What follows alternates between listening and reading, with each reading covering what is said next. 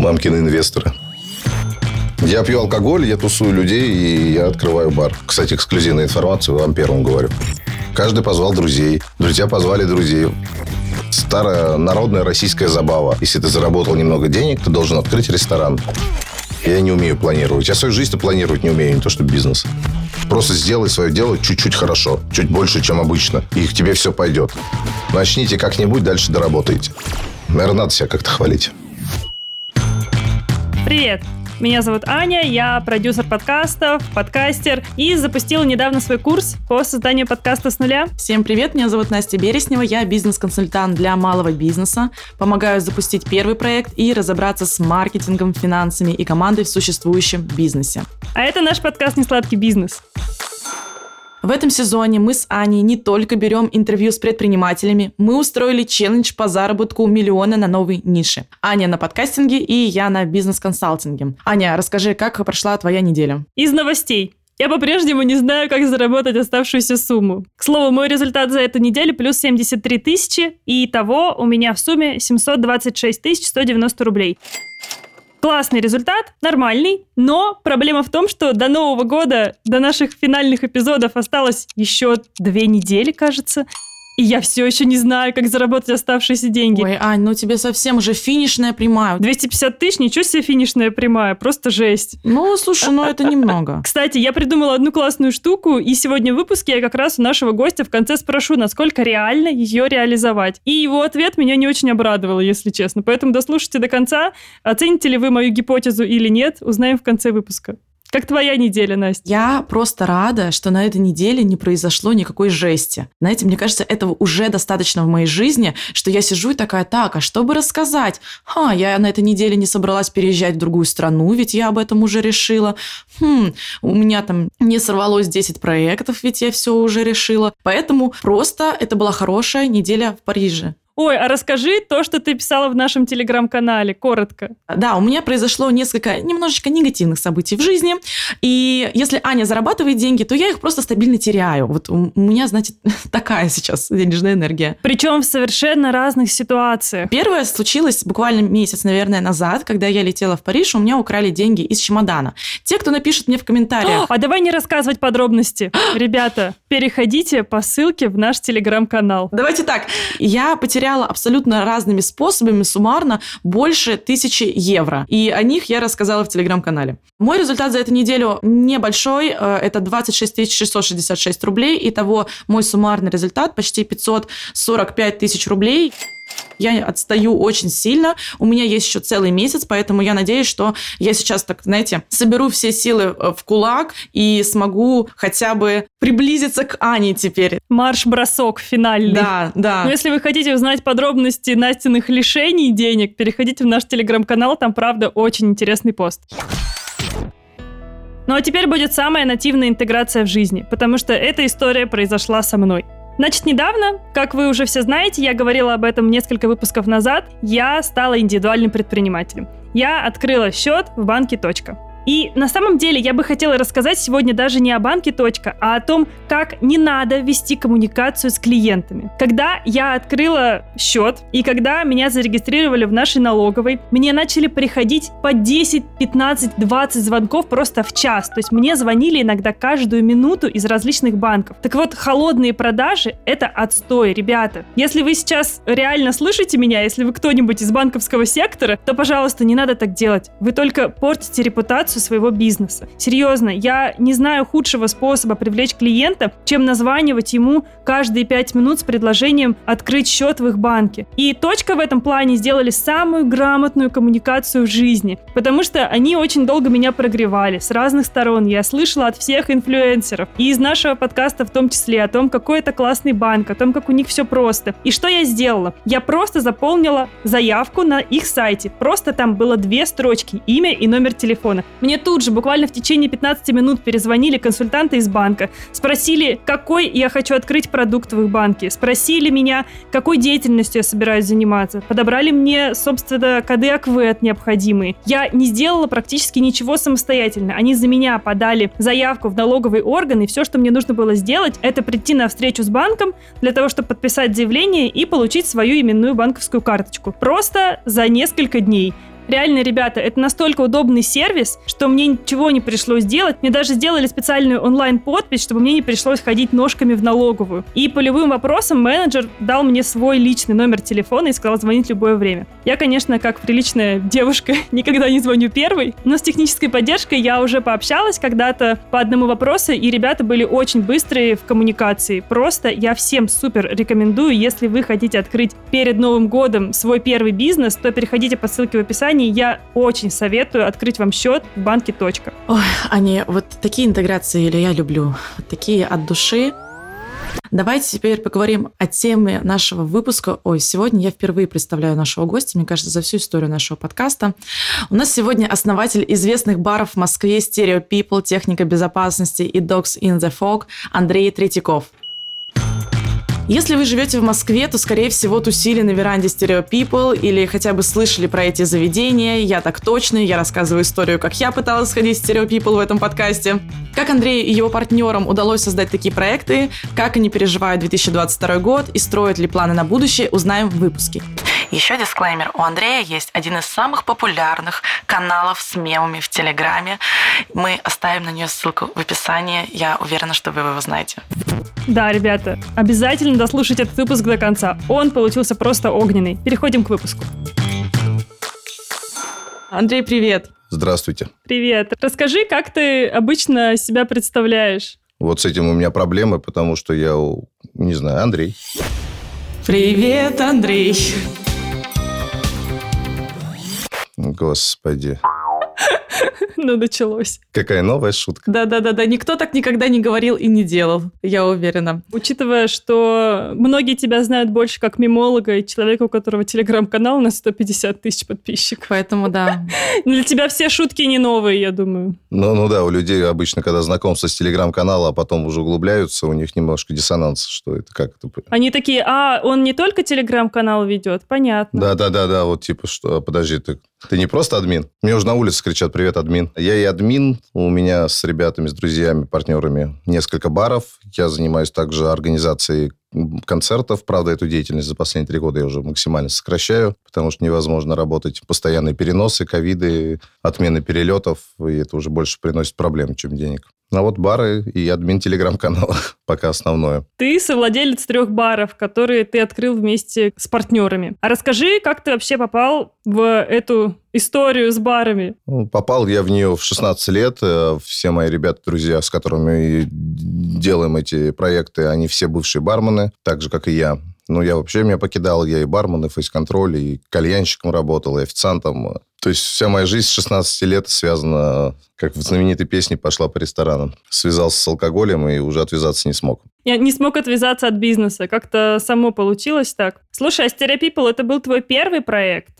Именно наш самостоятельный, да, я работал промоутером до этого в других там громких проектах, но вот э, в какой-то момент понял, что устал работать на кого-то, и что неужели я не смогу забить какой-то маленький бар. Он же изначально должен был быть в другом месте. А вы были в Stereo People? О, я только хотела сказать историю про Stereo People. Давай. Это было года четыре назад, я еще не жила тогда в Москве, и мои друзья мне сказали, «А, Настя, тебе надо сходить в культовый самый лучший бар Москвы. И мы пошли с ними туда, и меня не пустили. Вот, вся моя история Stereo People. Конец. После этого я много слышала, потому что у меня есть э, друзья, скажем, из э, тусовки, вот около вашей там концертной, и я много слышала, но уже сама не видела, скажем так. А почему тебя не пустили? Ты была пьяна? Нет. Э, возможно, я выглядела слишком молодо, но мне уже было 18, это точно. Мне кажется, просто клуб был переполнен на самом деле. Это было летом. Ну да, летом у нас очень много людей. И мне кажется, что только поэтому я туда не попала, а потом просто уже как-то не сложилось, когда я переехала. А ты сейчас в Москве? Нет, сейчас я в Париже, но я буду в Москве буквально через пару недель. Не, ну сейчас уже надо, наверное, или в «Собаке в тумане», или в технику, потому что стерео мы уже немножечко сворачиваем. Переезжать будет в более большую площадку. Там уже э, вся фишка стерео, летняя веранда, ее уже все обрезали. Там идет сейчас генеральный план застройки. Будут строить какие-то отели, апартаменты. В феврале мы закрываемся, и в июне, в июле открываемся на новом месте с большой верандой. Ого. Короче, Москва не потеряет тусовки. Я рада. Да, кстати, эксклюзивная информация, вам первым говорю. Вау. У нас опять эксклюзив, ура! Что не выпуск, то какие-то классные эксклюзивы. Слушай, ну вообще интересная история с барами. Мне кажется, что это довольно сложный бизнес с точки зрения вот каких-то концепций. Вы когда Stereo People открывали, там вообще была какая-то концепция заложена? Вы такие, откроем вот такой-то бар. Вот этого в Москве не хватает. Была концепция того, что нам уже в один момент перестало все нравиться. Тогда очень было популярно техно-направление, и практически все бары перешли на электронную музыку, а я ее очень не люблю. Ой, простите, я тоже вообще. Это какая-то музыка для тех, кто очень сильно Да. Под чем-то. пьян или под чем-то. Беспонтовая музыка. На самом деле, очень плохая музыка. Прям некуда было ходить, а тогда было повальное просто, я не знаю, из- из каждой дыры это был техноклуб, и мы начинали собираться там у друзей дома, и потом подумали, а что, снимем какой-то маленький бар, давай попробуем раскачать для своих. На самом деле вот эта концепция, она изначально, может быть, была продумана по одному, но за 7 лет работы она изменялась там 50 раз, то изначально мы открывались, хотели вообще без музыки работать, потом поняли, что без музыки скучно, решили делать тусовки. Я помню, вот первый диджей, который у нас отыграл, Женя Гуцал, какие-то у него проекты на Муз-ТВ были, он буквально с него, можно сказать, что началась э, эпоха диджеев в стерео, потому что первые три месяца это просто был как бар, как паб со спортивными мероприятиями, с пивом. И Женя отыграл прекрасный диджей-сет, пришло много народу, и вот с этого момента у нас начались вот именно тусовки. Мы одни из первых тогда начали играть русские треки, как, ну, так, как, я не знаю, как называть, в рваные годы, когда тебе надо напиться и погорланить. И людям зашло, и с каждым днем все больше и больше людей приходило. И бар за три месяца там практически мы вышли по цифрам в ноль, очень удивились. Люди стали не помещаться, тогда мы начали резко там придумывать какую-то клубную систему, давать друзьям карты, поставили фейс-контроль, его тоже первые полгода не было. Постоянно какой-то наплыв людей, и постоянно все менялось. То есть сначала он был обычным баром для всех, потом он стал закрытым баром для друзей, потому что мы уже не вывозили. Потом нам предложили забрать летнюю веранду. Кстати, это первый сложный год. Мы вложили очень много, ну как очень много, по веранде не скажешь, что в нее вложили очень много денег, но для нас тогда это было много. А расскажи, ты помнишь, какой это был год и сколько вы тогда вложили? Ну, вообще в открытие даже. В открытии мы очень недорого, по-моему, 12-13 миллионов. Ну, потому что там был какой-то до нас бар, то ли Мишка, то ли редакция, я сейчас не вспомню. Они там что-то менялись, и у кого... Ему очень много оборудования перекупили у них. Своими силами практически вот 12-13 миллионов это был старт. Сначала уходили в минус, потом отбивали минуса. Но вот через три месяца вышли в ноль, и нам предложили взять веранду. Там уже такие серьезные инвестиции пошли, порядка трех миллионов. Основная трата это было музыкальное оборудование. То есть очень дорогой звук, пульты, Угу. мы с этим первый раз тоже столкнулись. Внизу-то работали, там какие-то колоночки висели, и всем весело было. А на веранду надо было уже что-то серьезное. И тут мы, конечно, немножко впали в депрессию, потому что это было то лето, когда три месяца лил дождь, просто не останавливаясь. Успех. У меня день рождения 7 июля. Я, как помню, я отмечаю день рождения на веранде стерео, и температура ночью 5 градусов тепла. Мне кажется, что это был год где-то 2018, что ли, или 17, потому что я тогда приехала в Москву, и это был просто какой-то трэш. Ты ходишь в кожанке, в шарфе, и тебе холодно в июле. Да, да, да. Вот, да, мне кажется, лет пять назад это было примерно. Вот, по-моему, это первое лето, или первое, или второе лето стерео. И два месяца мы просто загнали себя в такие минуса, потому что, ну, соответственно, новая веранда, увеличили аренду, у вас больше площадь, аренда в два раза больше, затраты на фонд, фонд оплаты труда в два раза больше, и то, что мы так себя хвалили буквально месяц назад, что вышли в ноль, мы все растратили. Но нам повезло, и с 15 августа в Москву пришло бабье лето,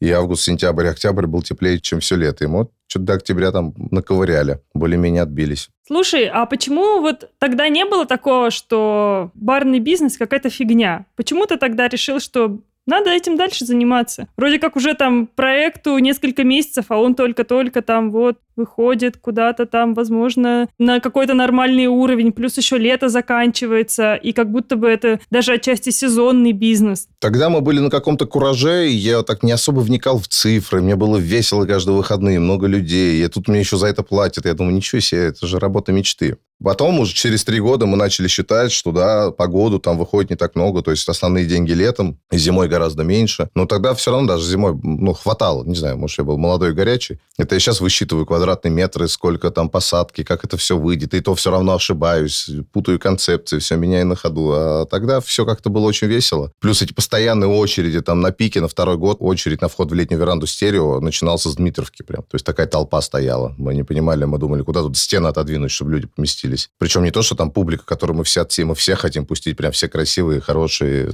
ну, некуда нам просто уже, некуда вас поставить, ребят. Там даже отдельно кто-то предложил с, машины алкоголем торговать, потому что вот этот закуток на входе, ну, кто был, знает, наверное, он уже он забивался, там какая-то отдельная ее движуха уже начиналась. А не было тогда такого желания, типа, сейчас вот бы второе заведение резко открыть где-нибудь? Ну, резко это в любом случае не получится, потому что мы отдавали инвестиции, поэтому нам надо было сначала с первым разобраться. Но вот уже на второй год мы начали понимать, что нам нужно, потому что очень много стало стендаперов, ребят приходить. Вот спасибо Саше Техову, он из команды стендап-клуба номер один. Мы сейчас с ними тоже сотрудничаем. Стендап-клуб номер один переехал на новую площадку, и мы с ними занимаемся напитками, едой всем. Они занимаются концепцией, выступлениями, а мы занимаемся всей кухней внутренней, коктейлями, барной э, сферы. Ну, в общем, да, они занимаются концепцией, а мы им помогаем. И вот из-за того, что Саша из этой команды был, он к нам вылился, и очень много стало приходить звезд, все начали проверку материала на нашей маленькой площадке делать, и мы понимали, что следующий бар должен отвечать вот этим запросам. А это концертом маленьким, маленьким стендапом, и так появилась техника безопасности. Но это, опять же, мы поняли, пошли искать площадку. В Москве это не так все легко с помещениями, чтобы там э, все отвечало требованиям. То есть днем там должны быть выступления, а выходные все равно тусовка. Жилые дома, постоянно кто-то жалуется. У нас вот с собаками тоже прекрасная веранда, все хорошо, но где-то там в трех километрах дом, и на самом высоком этаже живет бабушка, которой громко.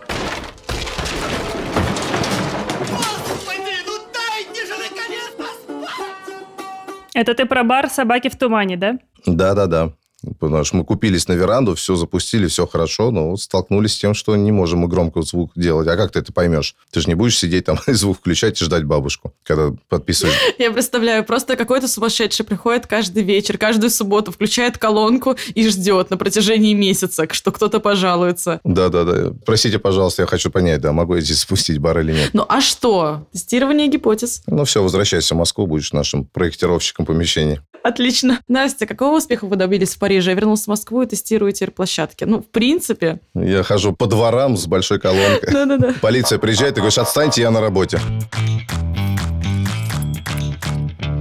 У меня от нашего разговора такой, знаете, приятный вайб пятилетней, четырехлетней давности. Я помню очень хорошо эту атмосферу, которая царила в Москве. Я часто туда приезжала. Но сейчас все, правда, изменилось. И ковид, и 24 февраля. Хочется немножечко сейчас сделать такой контраст и поговорить про индустрию сейчас, что сейчас происходит в барном бизнесе в России, в частности в Москве, последний год. Мы, кстати, записывали летом про ресторанный бизнес с Антоном Пинским, и он сказал, что вообще ничего не меняется, ребята, открываем рестораны, я по 12 ресторанов в год открываю, нормально живем. Вот интересно посмотреть на это за барной стороны. Я с Антоном соглашусь, а летом вообще ничего не изменилось. Летом Москва – это вообще отдельный город, куда приезжают все. Есть там немножко, может быть, у нас изменился турпоток из Европы, то внутренний туризм, который люди из других городов России приезжают. Страны бывшего СССР все приезжают. То есть Москва летом это все равно туристический город. И очень все весело. Я буквально год назад бы, наверное, пожаловался на ковид, но после 24 февраля все, я думаю, в ковид все было прекрасно. Да нет, ну да, бывают стряски э, при объявлении мобилизации с 24 февраля. Бывает спад, люди в шоке, конечно. То есть 24 февраля я две недели сам не понимал, что происходит. Я приезжал просто в бар по привычке. Я приезжаю и понимаю, что там такие же люди с грустными глазами и просто выходят из дома, потому что не понимают, надо с кем-то поговорить. Первая волна мобилизации был спад, наверное, вообще везде. Две-три недели, процентов 30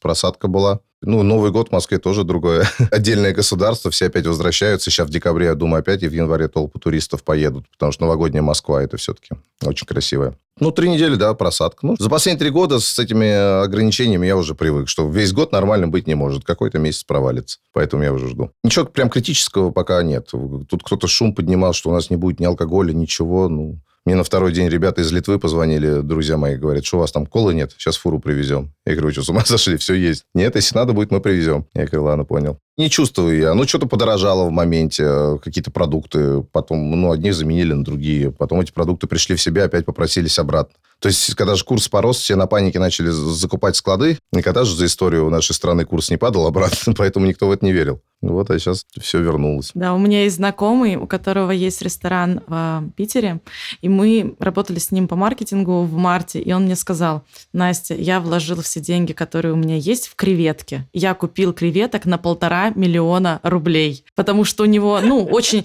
э, у него тайская концепция. В чем вы храните деньги? В креветках.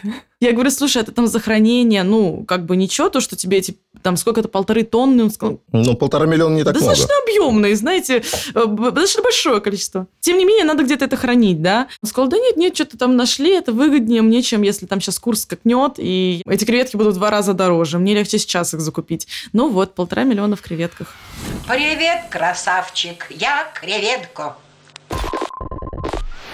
Но я вот знаю человека, который 150 тысяч долларов купил по курсу 120, а сейчас плачет. Я говорю, я уже понял, что если ты его не купил по 80, уже за 120 его смысла нет покупать. Будем в рублях. Ну, Многие с ума сходили, набивали склады, алкоголь резко, то есть многие позиции виски, я помню. Мы тоже что-то психанули, сначала ящик купили, потом я говорю, все, нет, не надо ничего. В итоге э, этот виски, который мы купили по 9 тысяч, сейчас стоит по 3 тысячи в закупке. То есть почем нам надо его продавать? Но мы его выпили весь. Все равно не продадим. Да, с полутора тоннами креветок вряд ли бы так получилось. Но там логичных движений не было. Это все было хаотично. Я думаю, все понимают. Никто ничего не понимал, что происходит. Что делать, куда бежать. Ну, Надо вроде что-то сделать. Купили ящик. Потом думали, что нам этот ящик на три бара. Мамкины инвесторы. Слушай, а, вот интересно, кстати, правда, ты пару лет назад в интервью говорил, что планирование и вот тематика и бизнес-план это вообще не к тебе. А за что ты отвечаешь в вашем барном коллективе? У нас нет такого четкого распределения обязанностей. Я все так же говорю, что планирование это вообще не про меня, особенно в наше время. Вот эти люди, которые все распланировали на три года развития, я их обожаю просто. Мне этот оптимизм. Нет, я все, я реагирую на обстоятельства. Мы все за все отвечаем. У нас есть Рома, друг наш, он, конечно, более такой структурированный, он нас копается в бумагах, приносит нам э, отчеты, все смотрит, показывает. А мы с Тимуром такие более ветрено-креативные, не знаю, как сказать. Я, наверное, отвечаю больше за охваты, за людей, я, наверное, может быть, немножко больше медийный, чем они, и на меня там как-то больше люди тянутся. Тимур очень, он с такой, из тусовки 16 тонн, у него очень много ребят-музыкантов, групп, вот он за таких творческих людей очень много подтягивает. Саша Техов, вот он из команды стендапа, у него безумное количество ребят сейчас, которые все звезды на эстрады, тогда еще они только начинали, и все в благодарность на то, что мы им там давали многим артистам первую площадку бесплатно выступить, мы ни за аренду ничего не брали. Тот же там не лето, у нас первый концерт в Москве дал. Собрал 300 человек. Я же на шоу песни работал, э, был директором их концертного тура. Я вот заметил, наш, э, подошел к нему, говорю, давай, там есть у тебя какая-то программа, выступишь. И вот маленький камерный концерт не лето, а потом он там через два года собирает 5 тысяч в Москве. Приятно, до сих пор тоже ходит к нам. Вы теперь приглашаете его на эксклюзивные сольники. Не, мы его не приглашаем, он сам ходит. Но люди как-то привязываются там, где, ну, как сказать, там, к чему привыкли, или там, где начинали. Все, все так ходят. У нас такая довольно-таки музыкальная творческая тусовка собралась. И на них уже как-то начали люди ходить. О, мы здесь это увидели, мы здесь это увидели. Это же работает все равно в Москве, кто куда ходит. Интересно, что у вас никто в команде, ты не сказал, напрямую не отвечает за маркетинг, можно сказать. Ну, наверное, все-таки больше я. Я просто до сих пор не понимаю значения этого слова. Привлечение, чтобы люди приходили. Ну, привлечение. Ну, все, каждый позвал друзей. Друзья позвали друзей. Задача не просто позвать, к тебе придут все равно, ты должен удержать. Качеством, обслуживанием, сервисом. Это не всегда и получается, человеческий фактор. То есть э, это уже достаточно тяжело. А работать с негативными отзывами. Кому-то нахамили, кого-то не пустили. Если зайти там э, в комментарии Яндекса Stereo People, то максимальное количество плохих оценок. э, Бар говно нас не пустили. Кабак нормальный, вроде бы, но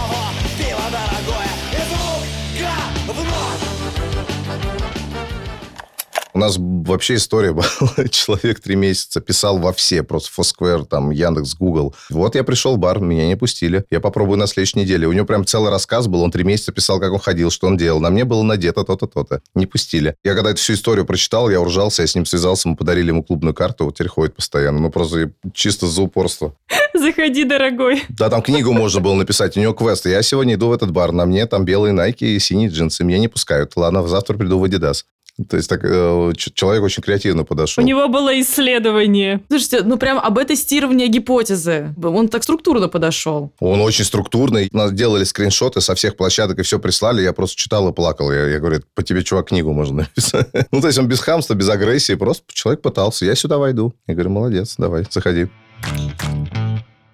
Почему меня так волнует тема с маркетингом? Ну, на самом деле, потому что, правда, открывается дофига ресторанов, и, на самом деле, мне кажется, дофига баров. Вот ты чувствуешь это по себе, что постоянно что-то открывается и закрывается в Москве. Я постоянно, каждый месяц какое-нибудь одно заведение месяц существует, и потом также спокойненько, по-тихому и закрывается. Ну, а ты говоришь, что у вас нет никакого маркетинга. Короче, что-то есть. На чем основано ваше продвижение? Нет, смотри, бары вообще это старая народная российская забава. Если ты заработал немного денег, ты должен открыть ресторан. Мама у меня хорошо готовит, она будет на кухне, сестра хорошо рисует, она будет дизайнером, брату делать нечего, он будет у меня управляющим. То, что ресторанный бизнес входит в тройку самых сложных бизнесов мира, никого в России это не волнует. Я просто с этого ору. И с учетом того, что средний ресторан, бар открыть там от 20 до 50 миллионов, ну, до, вернее, там вообще нет предела. Это сколько хочешь вбухивай. Я смотрю на это думаю, господи, сколько же людей в стране свободных денег. Они вложили 30 миллионов, и через полгода еще туда в 30 вкачали и закрылись. Придите к профессионалам, дайте им денег, поработайте надо. Ну, я говорю, это какая-то забава просто. Я, мне негде с друзьями сидеть, пускай все друзья у меня собираются. Подожди, но, Андрей, ты тоже сказал, что ты открывал заведение, ну, чисто по фану, потому что друзей некуда было посадить. Нет, я не заработал деньги на оптовых закупках и решил открыть бар или там вообще из другой сферы. Я всю жизнь этим жил, я знаю все от и до. И то я, меня постоянно кто-то пытался обворовать, и то там мы где-то попадали. То есть я человек, проработающий 16 лет в барах, и, а если ты вообще не из этой индустрии, у тебя украдут все. Ты просто будешь сидеть и плакать. Я ничем другим заниматься не умею, поэтому я его открыл. Это было логичное продолжение. Я прошел снизов, и все. Следующий путь – открыть бар. У меня не было вариантов. Я пил алкоголь Профессионально. и открыл бар. Я пью алкоголь, я тусую людей, и я открываю бар. Окей, хорошо. Stereo People достаточно успешный проект. Расскажи про другие проекты. Там есть какой-нибудь маркетинг? Потому что я слышала, что, допустим, ваш бар «Собаки в тумане» проводит экскурсии, которые знакомят, например, людей с улицы красных фонарей 19 века, публичными домами в Москве. Но это больше развлечение и как пиар-история. Действительно хорошо собираются, она зашла, но это не заработок, это так. Ну, тут и вопрос как раз про маркетинг. В плане того, что это подогревает лояльность и собирает определенную целевую аудиторию вам. Шесть лет не было ничего, практически никаких рекламных публикаций, ничего, все своими силами. Но вот на третье заведение, на переезд в стерео, мы поняли, что надо уже расширяться. Я уже сам не вывожу. Хочу, чтобы меня Билл Гейтс чипировал. Оказывается, уже принято решение до 2025 года чипизировать все население нашей страны.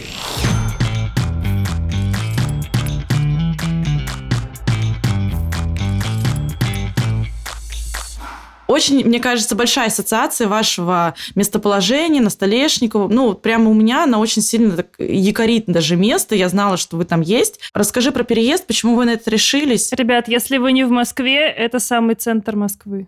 Переезжаем мы потому, что, во-первых, это вынужденная мера, потому что веранду нам сильно обрезали. Во-вторых, там все с каждым годом генеральный план застройки всей этой столешки, этого особняка, реставрация, какие-то частные дома, гостиницы, апарты, там что-то очень большое строят, и работать нам уже так точно не дадут. Во-вторых, у нас же заканчивается договор аренды, и, ну, это место себя изжило, потому что нам уже хочется что-то побольше.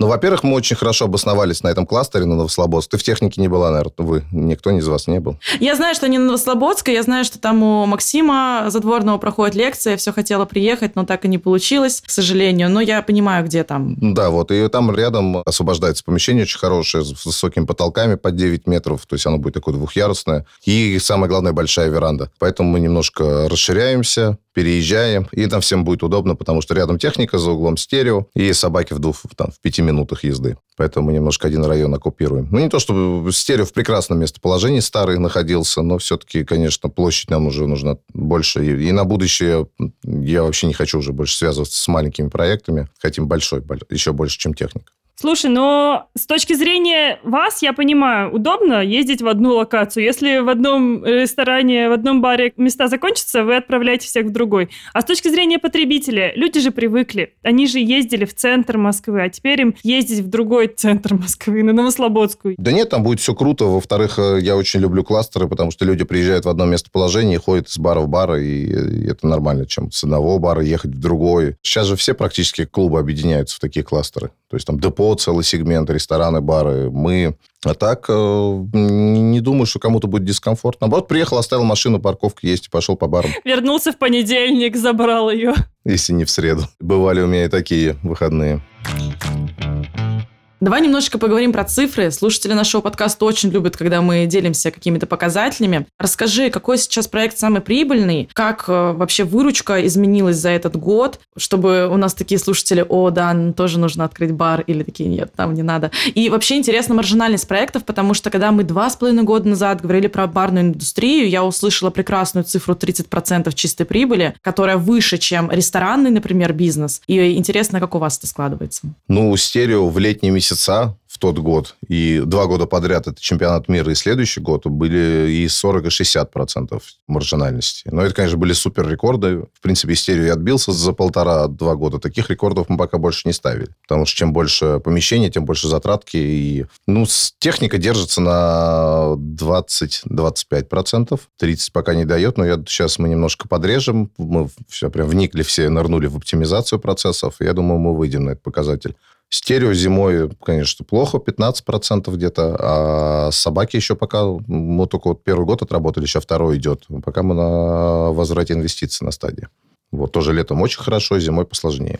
А можешь назвать оборот, например, вашей группы за прошлый год или какой вы планируете на этот? Всей группы или по барам отдельно? Давай по барам. Ну, смотри, техника дает от 10 до 16 даже было миллионов в месяц. 10 это очень плохо, это минус. 12 это небольшой заработок, средняя 13. Новогодние месяца или летние месяца дают и 14-16 миллионов. Стерео зимой 6-7, ну, это просто так. Мы держим зиму, чтобы отработать лето. Вот именно поэтому мы больше не хотим маленькие бары. Собаки первый год начинали с там, и 2, и 3, и 4, сейчас стабильно 7-8 миллионов держится. Ну, не считая месяца стрессов, типа мобилизации и этих, тогда мы падаем до 5 до 6. Так, в среднем 7-8 зима. Летом собаки тоже 12 давали, 12-13 миллионов. Круто. То есть у вас, получается, техника сейчас такой самый прибыльный проект? Техника флагман, потому что она большая, она зимой и летом качает. Летом у нас веранда, соседнее помещение, э, сделать там караоке, что-то не сработали с человеком. У него там сгибающийся бар, мы выставили предложение, он отказался. Ну, будем ждать,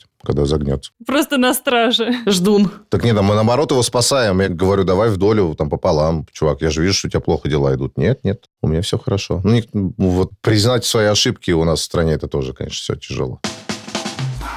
Ладно, раз уж мы говорим, что у тебя нет никакого маркетинга, но при этом я-то знаю, что у тебя есть телеграм-канал, на который и я, и мой молодой человек, и все мои друзья давным-давно подписаны. Поэтому расскажи нам про него. У тебя до этого был Инстаграм. Царство ему небесно. И который я знаю, что его закрывают постоянно. Да, мне его сносят. Кстати, вот на Инстаграм я не была подписана, а вот Телеграм-канал, я подписана на него, когда там было еще где-то 45 тысяч подписчиков, а сейчас там 150. И при этом это как бы не основная твоя работа. Расскажи, в чем секрет успеха? Меня начали блокировать в Инсте, я понял, что все, Инстаграм режет тебя за любые шутки. Нет, подожди, а почему ты вдруг решил сделать какой-то Инстаграм с мемами? Да я не решал, это как-то шло все по наитию. Я выкладывал, и начали люди подписываться. Я хотел бы сказать, что мемы в сторис придумал я, ну, наверное, это не так, но вот именно как я начал выкладывать мемы, у меня начался какой-то дикий рост. То есть, возможно, я один из первых начал, не знаю. Просто, без рекламы, просто так. Не, ну, конечно, была реклама, конечно, кто-то кого-то отмечает, все, ну, это же,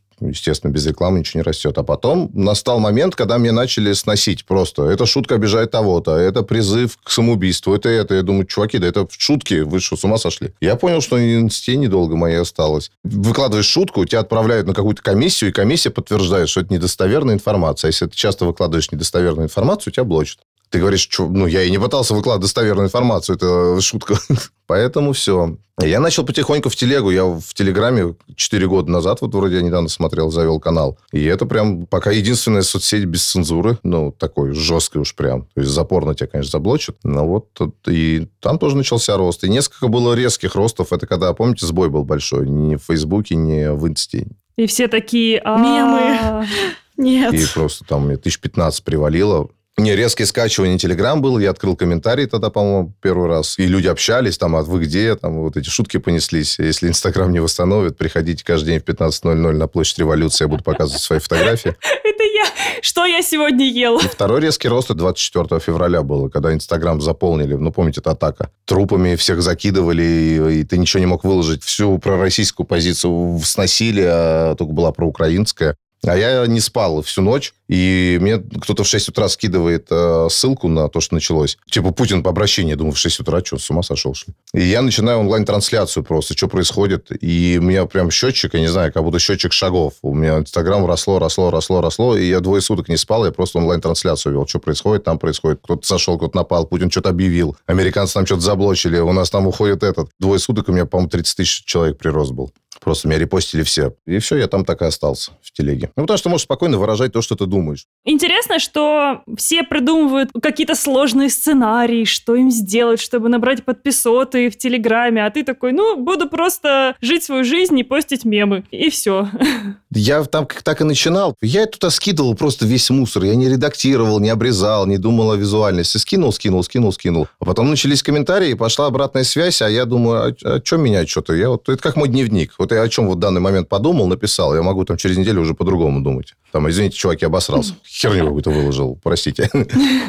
Я Твиттер пробовал, тоже меня там через три поста снесли. Я думаю, понял, все, мне здесь не рады. Интересно, что я вижу не у многих пабликов в Телеграме такую классную обратную связь. У тебя реально очень лояльные подписчики. Там прям сотни комментариев, они прям как-то общаются, и ты с ними общаешься, ты репостишь их ответы к себе и отвечаешь еще на них. Это прям как будто бы выглядит просто большое комьюнити. Комментарии это я просто ору. У меня такие люди талантливые, они шутки придумывают. Я говорю, господи, вас в авторы надо. Я иногда просто сижу, читаю комментарии и плачу. Я не знаю, что там люди разгоняют. Не, ну они как-то лояльные. Там мне тоже напихивают. Но это все равно часть какого-то личного бренда. Типа они знают, что они могут прийти к тебе в комментарии и выразить его. И ты не будешь сидеть там и удалять просто. Сидишь такой, Ну. типа, всех. Не, я никого не блочу, если только мою семью не трогают. Нельзя отворачиваться от семьи. Последний вопрос про твой телеграм-канал. Вот как ты сам его рассматриваешь? Это просто для души, по фану, или ты уже чувствуешь, что это какой-то твой инструмент там маркетинга, там влияния на людей или что-то такое? Это все вместе. Это в любом случае для души. Я выражаю там свое мнение, свои мысли, и чтобы я ни от кого не зависел. Плюс это хобби, которое стало приносить, наверное, не скажу, что серьезные деньги, но деньги. А ты делаешь там рекламу? Я прям мало вижу там рекламу. М, Я стараюсь мало, я завышаю цену, ну, в любом случае, по крайней мере, все рекламодатели довольны и возвращаются. Поэтому вот я плачу там зарплату каким-то редакторам, которые проверяют мою неграмотную речь письменную, потому что я быстро написал, отправляю, говорю, проверяй там эти ошибки, у меня времени нет, у меня пока кипит. И плюс это, конечно, хорошее привлечение, потому что все больше людей, которые приходят в бар и говорят, там, мы были на тебя подписаны, узнали, что у тебя бар, и мы пришли. Там продолжают со мной общение. Как бы это все сложилось. Не, не было, опять-таки, никакого маркетингового плана, цели. У меня все по наитию. Идет и идет. Я не умею планировать. Я свою жизнь планировать не умею, не то что бизнес. Я очень спонтанный человек. Мне нравится этот подход. Он очень похож на мой.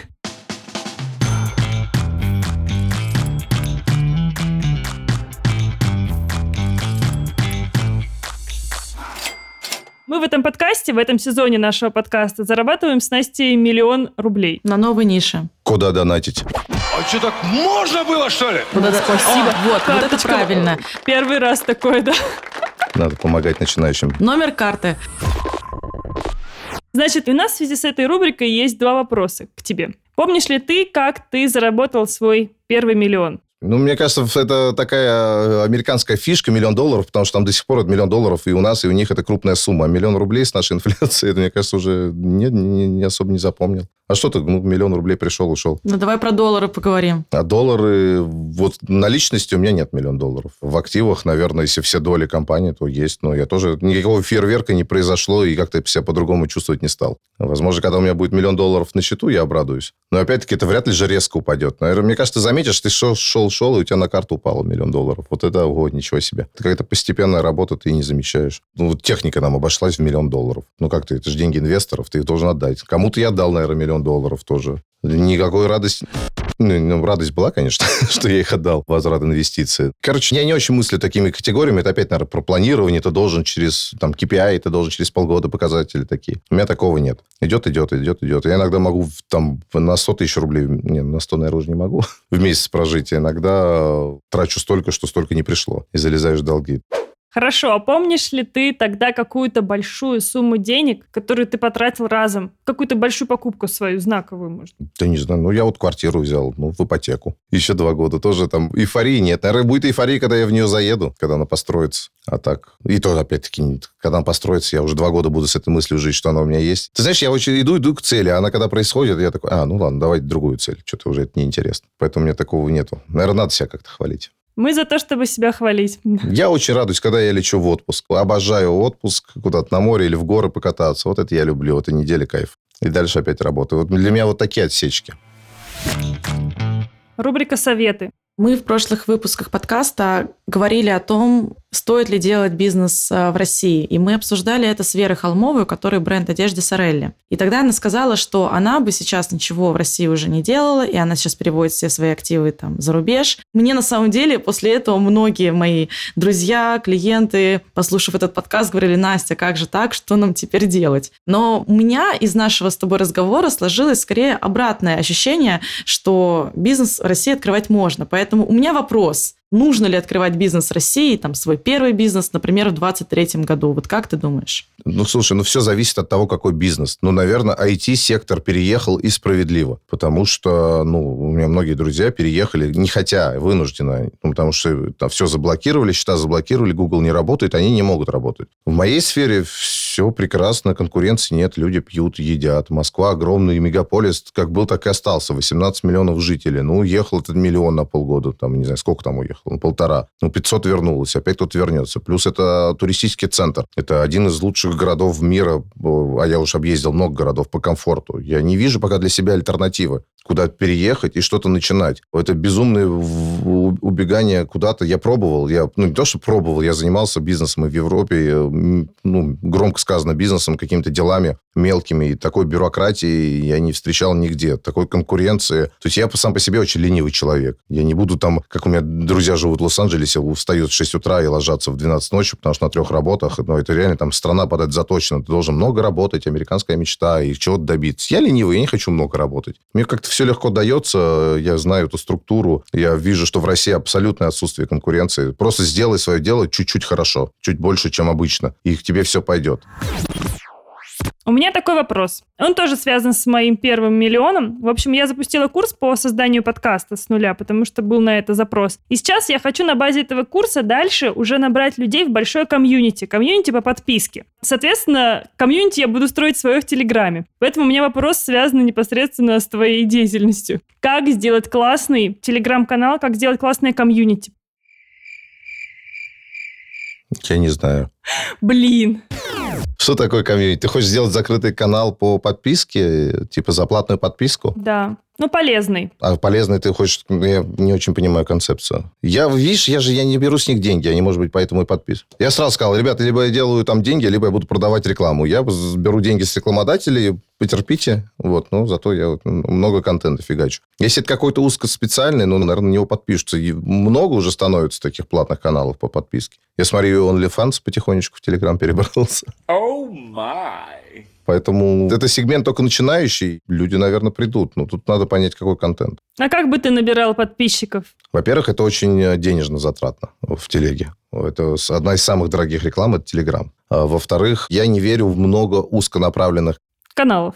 Да, вот делают заведения. Каждое заведение себе сделало канал, и даже мы. Если ты только там будешь выкладывать афиши или только еду, это будет не очень интересно. Ты чем больше широко показываешь разные сегменты, что вот в данный момент каждого человека волнует. Его же не волнует только подкасты, или только еда, или только это. Я вот пытаюсь дать все. Вот я как живу, так и показываю. Вот меня сейчас это волнует. Почему хот-дог невкусный около метро, там, Менделеевская. А завтра меня волнует, почему у меня там в Мишлене стейк не прожарили. Это э, определенный резонанс вызывает. То есть разные сегменты жизни. Ну, ты продашь курс, получишь канал. Мне кажется, все-таки лучше отдельно продавать, не в телеге. Очень много стало каналов, и люди стараются от всего лишнего отписываться. Поэтому как импульсивная покупка, это круто. А как держать аудиторию, это уже тяжелее. Спасибо. Очень классный совет. Сильное заявление. Проверять я его, конечно, не буду. У нас еще есть короткий блиц. Там пять вопросов, мы стараемся их никак не комментировать. Первый вопрос. Без чего не можешь выйти из дома? Телефон называть нельзя. Без кофе. Просто я кофе-зависимый человек. Без чего невозможно представить твой бизнес? Без людей. Чем бы ты занимался, если бы не тем, чем занимаешься сейчас? Не представляю свою жизнь по-другому. Мне все нравится. Даже мне, скажу так, мне страшно представить, чтобы я занимался чем-то другим. Какие три качества ты ценишь или любишь больше всего в себе? Я в себе все ненавижу и совсем борюсь. Предпринимателем становятся или рождаются? Итак, а врачами становятся или рождаются? Это же обычная работа. Кто как выбрал. Кто-то становится хорошим врачами, ну, значит, становится, да. Что такое рождается? Ну, безусловно, у меня, наверное, какая-то вот эта моя армянская еврейская жилка была с детства. То есть я там с пяти лет какие-то билеты за листики продавал, придумывал что-то. Мне постоянно надо было что-то продать или организовать. Но, опять-таки, я не скажу, что у меня какие-то качества предпринимателя, потому что у меня вот это шило в жопе есть, а структурированности нет. Мне всегда в команду нужен человек, который мне все будет держать в рамках, в таблицах, в цифрах. Я вот с этим с ума схожу. Умение подобрать команду это, – это самое лучшее качество которые будут закрывать твои дырки. То есть не надо из человека вытащить того, чего в нем нет. И не надо пытаться там из бухгалтера сделать креативщика, а из креативщика бухгалтер. Надо использовать сильные качества каждого члена команды. Хорошо, тогда можешь дать один совет нашим начинающим предпринимателям, которые нас слушают? Один совет точно, не пытайтесь сделать все идеально. То есть перфекционизм – это самый главный враг бизнеса. Начните как-нибудь, дальше доработайте. Никогда не будет к точке старта все идеально, всегда все будет сыпаться. Нам на открытие техники не привезли мебель, э, и, я не знаю, шли гости, а них некуда было сажать. И это все сыпалось, сломалось, тут течет вода, там горит что-то, и все на ходу. Спасибо тебе за этот выпуск. Спасибо, было очень классно. Спасибо вам. Ребята, спасибо, что дослушали до этого момента. Мы оставим все ссылки. Обязательно. Да, обязательно. Давайте, девочки, возвращайтесь в Москву. Я жду вас у себя. Ну, мы теперь рассчитываем на эксклюзивное приглашение в Stereo People на закрытую вечеринку и вот эту клубную карту вашу. Без проблем, все сделаем. Круассанчики привезите из Парижа. Настя, это с тебя. Хорошо. Я могу только кумыс. Не кумыс, а козы. Я в Израиль поеду вот на выходных, так что оттуда тоже могу что-нибудь захватить. Спасибо. Все, пока-пока.